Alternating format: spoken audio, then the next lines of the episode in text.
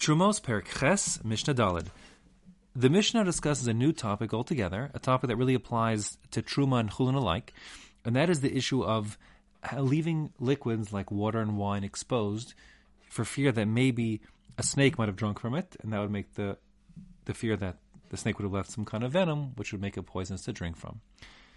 And that being the case, the Mishnah says, Yain shel truma gala, if you have wine that was truma wine that was left exposed as the Mishnah will describe further on, such that it's possible that a snake drank from it and left its venom inside. So then, yishafech, the halach is you should pour that wine out. The chiddush the Mishnah is that even though when it comes to truma, if the truma is tahora, it's asur to waste that wine.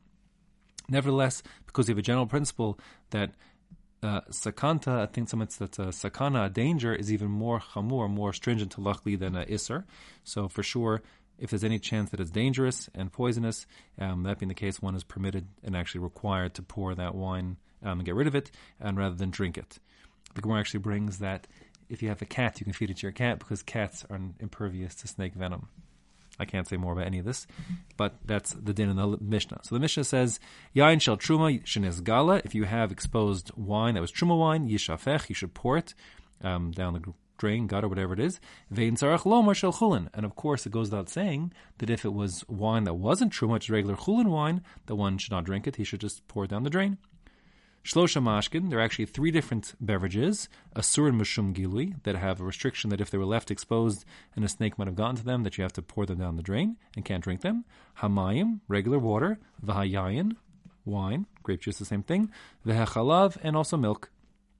The Gemara actually adds a number of other liquids um, besides these, um, such as honey, as well as um, like liquefied ground up uh, garlic, as well as brine from fish, etc.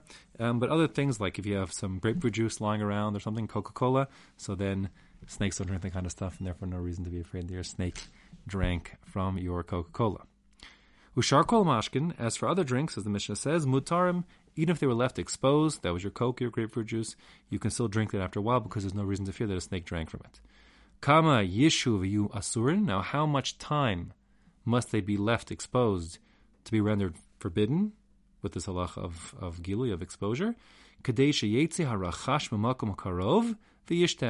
Just enough time that if there was a snake hiding nearby, the word rachash actually means like the creepy crawly thing that refers to a snake.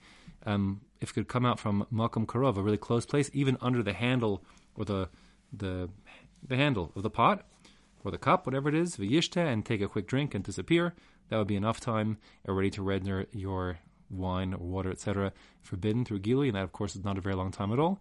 And therefore, um, on the face of it, the halach is the Mishnah saying that any exposed wine, water, or milk um, that could have had a snake drink from it immediately becomes forbidden, even if that is wine that was truma.